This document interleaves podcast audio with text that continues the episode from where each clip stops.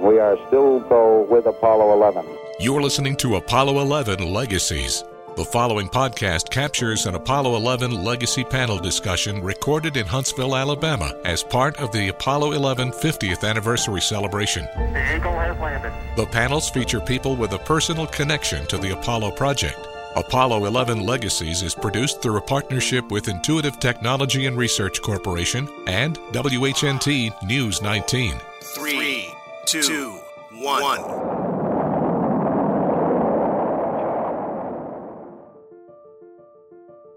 My mom got left out of learning, interacting much with any Americans, all the women.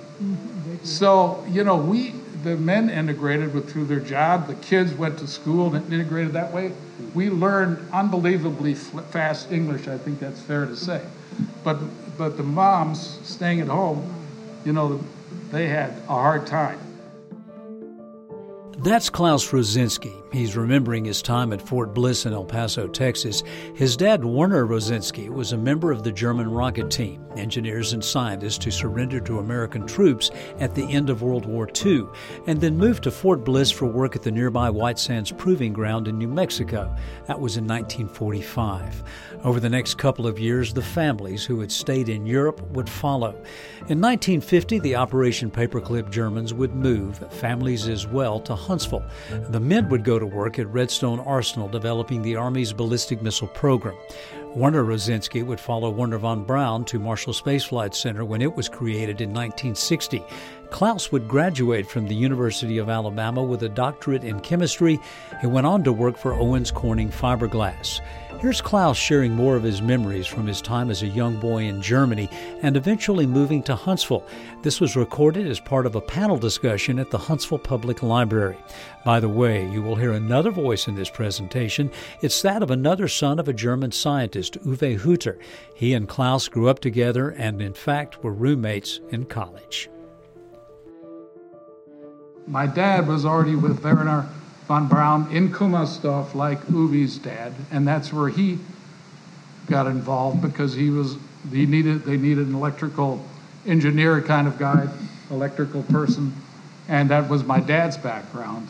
And he lived pretty close to Kummersdorf, that's so he got hired by them to, to do that. So he was fortunate to get in on the on the bottom floor here, just like like Uwe's dad, just a small group of people.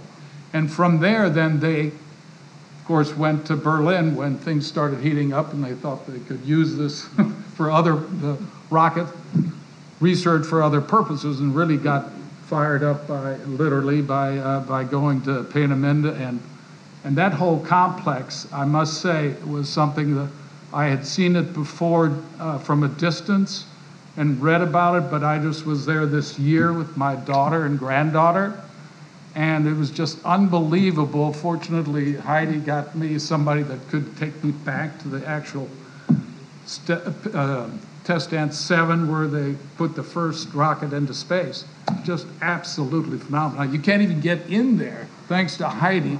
She made arrangements because it's all been mined, you know, from the Russians tore everything up, but we uh, were able to get in there with an old truck and they took us right to the place and took some pictures. So it, it, it, was just a significant event. And since I was born there and happened to be that my dad was in the plane with Wernher von Braun uh, to see where the test rocket is going, you know, to see where it went down. And that's when I was born in 1940. And so that's how, the, you know, my mom got the message to him that. Uh, that I came to life here in Peenemünde. So I had some of the same uh, things that uh, Uwe pointed out. I didn't even put it together, but my, my dad didn't uh, finish a house in Köpenicksee, and but he was working on it while the war was going on. You know, while things were going on. So they, but they didn't finish it. So we never got to move into Köpenicksee um, in our house there. So we were still in the the rest of the apartments where the rest of the families were. And I guess it was similar in uh, in Peenemünde, like four families to a group, or maybe bigger. I'm not sure, but uh, but I I do know, and of course this is what my dad tells me uh, happened, and my mom. uh, that they, you know, the, the last group talked about uh, the air, air raids. And I started thinking about that. You know, I didn't really think that that bothered me. And obviously, I was probably too young and thought the noise was fine. But we did have to always go not directly to our basement, but the apartment next door had a better, it was better reinforced.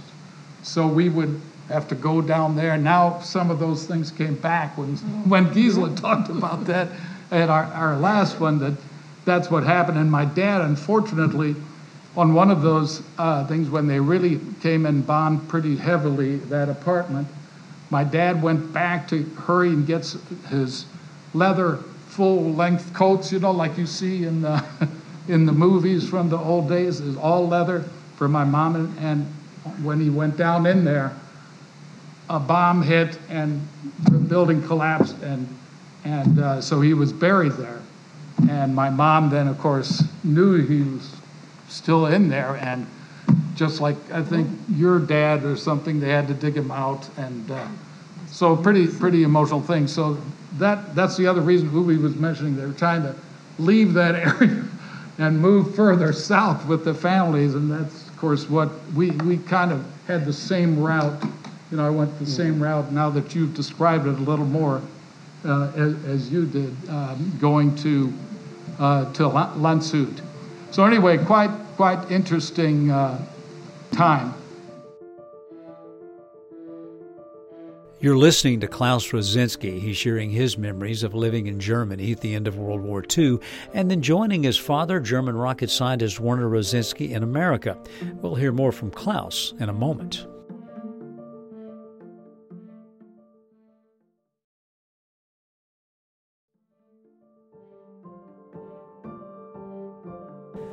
More now from Klaus Rosinski, the son of German rocket scientist Werner Rosinski.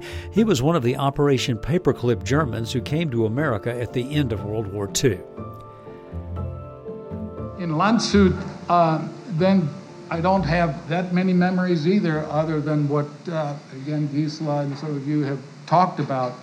But I knew it was a pretty good time. The thing I do remember is that when the army came in, the Amis, you know, came and marched through, they gave me chocolate and um, uh, bubble, bubble, bubble gum, right? Uh, chewing gum. That was uh, that was cool. So I, I remember that. Beyond that, I just know my dad wasn't there. I think he was already on his way to the U.S. Klaus, and yeah, plus I assume, like myself, you probably started first grade in Landshut. I did. Yeah, I did. Because we used to get these when you start school in Germany, they give you, you the Zuckertüte. Right? Zuckertüte, yeah. Yeah, it's, it's a sort of a cone shape that's, it looks, looks like it's, it's probably as tall as a five-year-old almost, that is filled with candy. Yeah, right. And but you know, I don't, deal. I remember the Zuckertüte, but I don't remember much about the, about the school. I don't either. I, I, remember Zuckertüte. Yeah, but, you know, so. My kids have fun with that, Zuckertüte. Zuckertüte. But we, we wanted to, uh, and in fact, I just got some of this information yesterday or today from uh, von Braun's uh, secretary, Doretta Schlitt, is still alive, and uh, she's still on it. I'm telling you, it's just unbelievable. So I talked to her, and I just wanted to ask her again about because we, Uwe and I couldn't figure out, okay, what happened to me? Why didn't I get uh, on the ship? That these guys were on. Uh, there was discrimination. Uh, but, but anyway, Doretta was, uh, Schlitt was on the ship with my mom and my sister and, and I. Um, and uh, so, but she didn't remember the name of the ship. It's a troop ship too, just like, like you did. Same way with my dad, he wasn't on this also either on the ship that went first with your dad and the rest of you uh-huh. folks. So I asked her about that. He said, well, yeah, he went out of Bremerhaven, uh, or Cuxhaven, actually, also up, uh, up in the same place that we left, mm-hmm. okay? So they, they went, because you, you, your dad went out of France, right? right. Or, yeah. right. So, so it was a little different, but they all, we all got there just about in the same time frame. So we got to, to the U.S., uh, my dad said, uh, 1947 in April, uh, we, we got to at least, a hun- you know, bu- uh, not Huntsville, but Fort that- Bliss.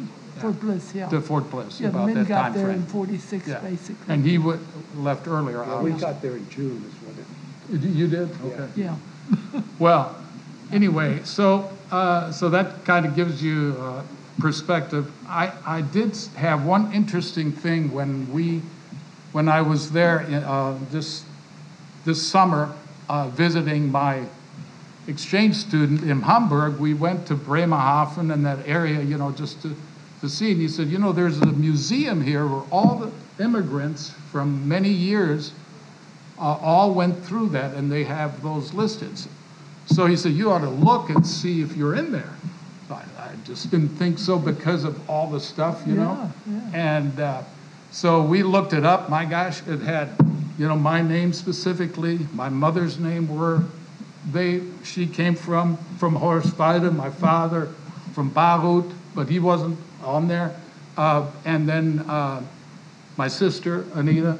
So they had all this detail. I could not believe it, even to the point that I'd gone to Huntsville and played in the band and had me uh, playing my trumpet in the band. It's just.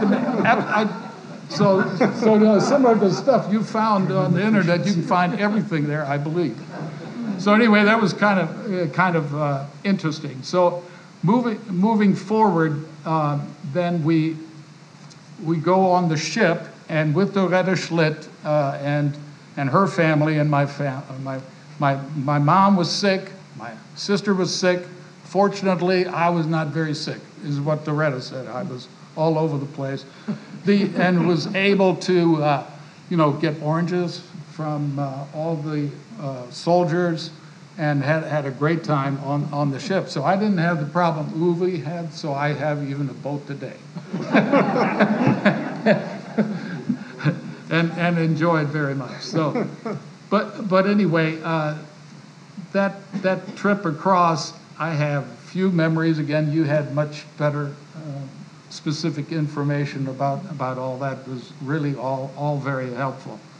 So finally, then, same kind of thing, train to El Paso. We get there, and just like all the other, my dad was there, and obviously glad to see us.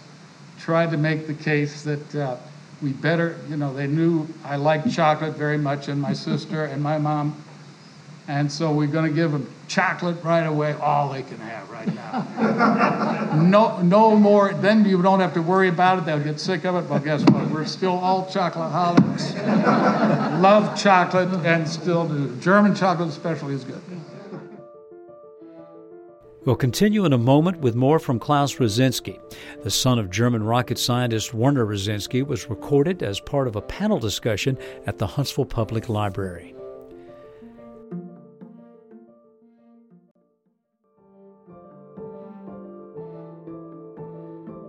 We'll return now to our presentation of the memories of Klaus Rosinski, the son of German rocket scientist Werner Rosinski. Then we, El Paso, again, I just appreciated the detail that some of the people had. I think Foka had last time how this was really set up because I was, uh, that's the place where everybody was together, okay? Right? All the families in, uh, in Fort Bliss. And two- And so, streets, yeah. so here uh, in these barracks, four families to the barracks. So we had, as I remember, I- I'm pretty accurate, I think I'm okay on this. The Palaolos, uh, the Finsels, uh, and, uh, and Rosinskis and Silers were all in one barrack. Uh, Those names probably mean some. And Uwe was, you know, in that adjacent barrack. And, and so, my gosh, we were, you know, this was a great time. and and Uh, Jürgen, Jürgen was and right Jürgen next was door. close too? He was right next door to us. Okay, so, so these guys, you know, so we had instant playmates right there.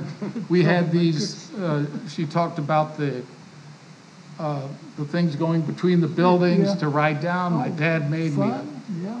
made me a, a wagon that went down there all the time, ran over people. It was just, just absolutely wonderful. And then we had the desert. Oh my gosh.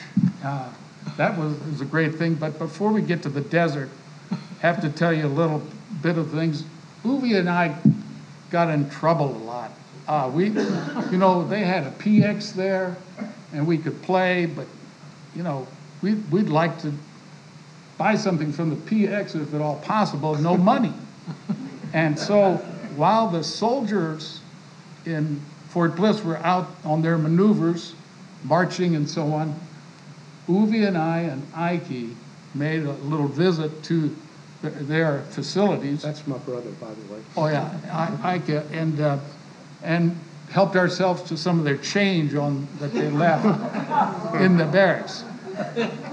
So, uh, man, we thought that was, and then we went and, I think, like, all of us maybe buy a Coke or some candy at the PX. I mean, this was really great. However, we thought, we, this is so good, we, we're going back. Well, this time they were waiting on us.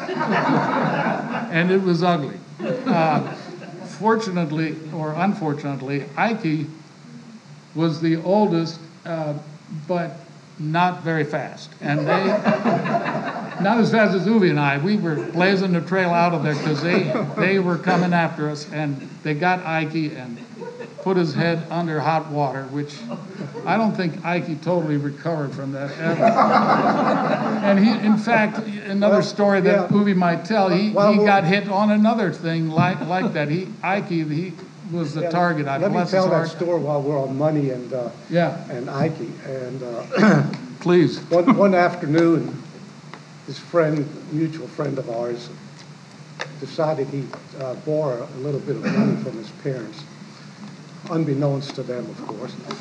And it amounted to about ten dollars, which in nineteen forty-eight was a lot of money. And especially for, for the people then that weren't earning much money, ten dollars was really a lot of money. And uh, so he confiscated ten dollars from his mother's purse, and uh, we decided there was a little casino at the far, and I, I'm not sure what north and east and west is on this thing, but it was in the, in one of the far corners. There's a little building where the soldiers would go gamble in the evening. It had slot machines in it. And we knew, I don't know how we knew it existed. It's not a place for kids really, but we somehow knew it existed. Probably Klaus, you know. Yeah. probably Oh, yeah, sure. Getting us in trouble. But anyway, so we decided, us three, decided to go and see what we can do with ten dollars and, you know, make a fortune. Well, we went there and uh, blew the whole ten dollars in no time flat. And apparently somebody saw us. Or the guy that ran the place kind of says, "Man, what are these kids doing with all this money, throwing all this down these, uh, you know, one-armed bandits?" And uh, so it came up that says, "Hey, uh, we saw a bunch of kids over there gambling, and these were the kids' names, you know." So it got back to the parents, and well, my parents didn't know anything about it. The other family didn't know a thing about it, and uh, my, I guess probably my dad or my mother confronted the other family, said, "Hey, you know what's going on here? You know this, the stories." And the other family says, "Listen, my kid's he was the only boy." He said, "He's an angel. He wouldn't do anything like that. It's gotta be, it's gotta be you guys." You know? And so Ike, going back to Ike, he's uh, my brother, older brother. He was uh, kind of somewhere along the way, and I'm not sure how the story spun out, but it probably got out, and it, you know how it goes through the grapevine. And uh, uh, the guy found out that, or he thought that Ike ratted on him. Is the reason that the parents had to get together and they had this little confrontation, and uh, you know, and of course nothing happened there because everybody denied anything like this could ever happen with their kids. and so the, the guy was uh, decided, well, he's going to get a little revenge on him. So he caught Ike one day and just beat the crap out of him because of this, because he thought that uh, he was ratting on our little escapade at the uh, casino. And so Ike seemed to get the brunt of some of the He bad did, stuff. he did. And uh, And he was the smartest guy. I, he was a lot smarter than and I. Oh, yeah. But anyway, there was another story that, while we're on stories, that, uh, speaking of the desert, we used to sneak out, you know, I mean, the fences. it's sort of like the border now, you know, I mean, if there's a fence, you go underneath it or you climb over it. Well, this was tall enough we couldn't climb over it, plus it probably had razor wire on top of it. So we dug underneath it and got out in the desert and goofed around. And parents would notice, hey, where's my kid, you know, I mean, the guy's nowhere around, you know, and so they call the MPs, and the MPs drive out in the desert in their Jeeps and find us out there playing around, just having a grand time. So this happened on occasion, yeah, I'm sure the MPs got a big laugh out of this too, I mean, they probably had better ways to spend their time. But then one day, Klaus and I decided to do a, a missionary trip and, and visit some of the locals, which I thought was a friend of the family to the Rosinskis. But I'll let Klaus tell the story because I, I think he can do a better job of it. Well, uh, what happened, obviously, we were wanted to explore, and you know, you could see houses on the other side of the so-called desert desert place, and then you could see, you know, but uh, that's quite quite a long way. So we got some water, you know, and uh, took off on our journey over there just to check it out, and uh, so it's quite a quite a walk, and in the hot sun, whatever. And uh, so we get there and we see a lady out in the garden there, and uh, and she's, my gosh, where, where'd you come from? kind of like, you know, well, we we said, well, we're here and so on. And then she said, oh my gosh, you got to come in and get some, you know, some more water, cookies, whatever. And Uvi re- actually remembered the cookies she gave us. I forgot that. she gave us cookies and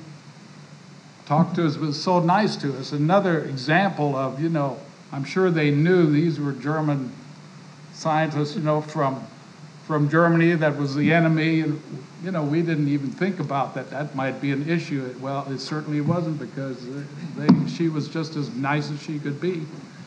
And, and so I think we might have done that visit again, and we're, we got to, to know these people, the Ethertons, and they had a, um, they had a daughter that was about my sister's age, and we ended up being able to go visit them, you know, uh, with my parents uh, through that connection. And uh, so they had a lot of nice clothes for my sister that their daughter didn't, and my mom got some from them, and my dad got some, but they didn't have a son. And so, So one day I didn't get nothing.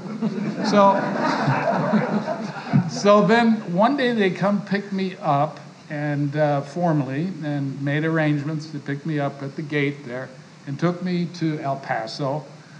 And they dressed me out from top to bottom with a cowboy suit, uh, boots, a hat, and two six shooters.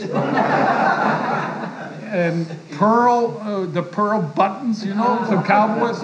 I died and gone to heaven. I'm telling you. Best day of my life. significant emotional event, I call it, in my whole life, and uh, and that was just fantastic. So those people ended up being friends, you know, for a, a long time while we were in a, in a great connection, which I'm sure many of the other Germans didn't have, you know. So that was that was uh, really neat. So some some some really uh, good times. It's just that we had a lot of time on our hands, so we got into into some trouble. The problem was we still had to go to school, and and this school thing, uh, as you already commented on that, the Heidel, and uh, that kind of made me mad because I had just started uh, in the sixth, you know, in the first grade, and uh, so then the Mrs. Axster and some of the Heller, I believe, whatever, some of the other ladies there were teach, trying to teach us German, how to write German. right. Well, and then we had to go to school to learn English.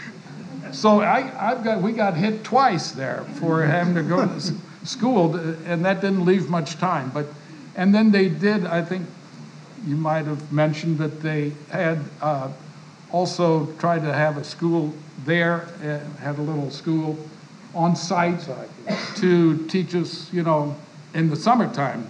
So there, you know, so there was a lot of schooling going on. They were really worried about our, our educational process. And, uh, well, I, I, I guess that, that was all good.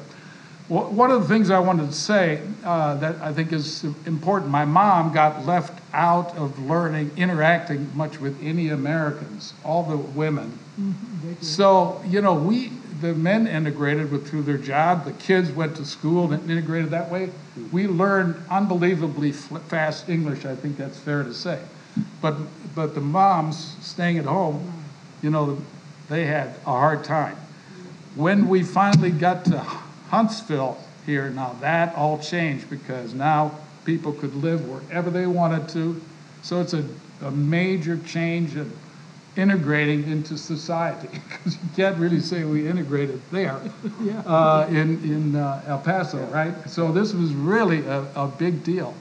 And, and that's how uh, you, you heard uh, some of you talked about, I think, uh, Crowd Hill over there. So some, like Uvi said, he lived up on the hill there.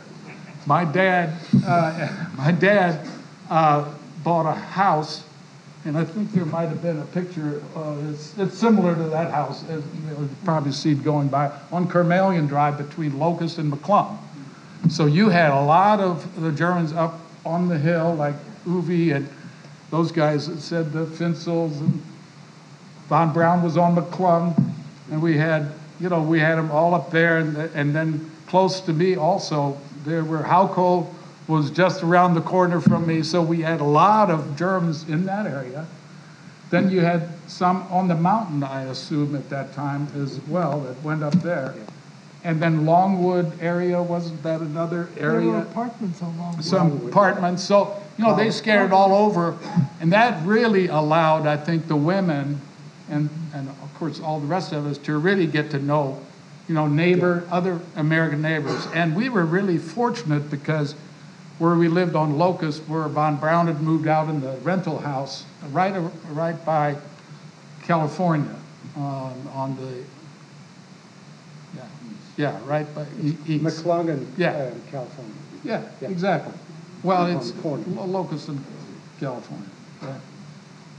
Locust in California is the first the first place we moved into, and we that was right by Guy Spencer's, the Spencers, and uh, Evans, the doctor, and attorneys, and people like that. So, so we right away, my mom had and dad, we we got. They just took us in like we were neighbors from the U.S. It was just fantastic and and they you know played with their kids and got to know them went to school with them. So this was really neat the way we were treated. And i think that's still a big thing that that a lot of people are surprised at how well you folks in huntsville took care of the people that came in from the outside. And that was re- really neat You've been listening to the memories of Klaus Rosinski. His father, Werner, was a German rocket scientist who surrendered to American troops at the end of World War II. This was recorded as part of a panel discussion featuring the children of Operation Paperclip scientists. We invite you to listen to our other podcast on this subject and more as we celebrate the 50th anniversary of the Apollo 11 moon mission. Go to the Apollo 11 tab at the top of our website, WHNT.com. You will also find other interesting items on North Alabama's contribution to America's manned spaceflight history.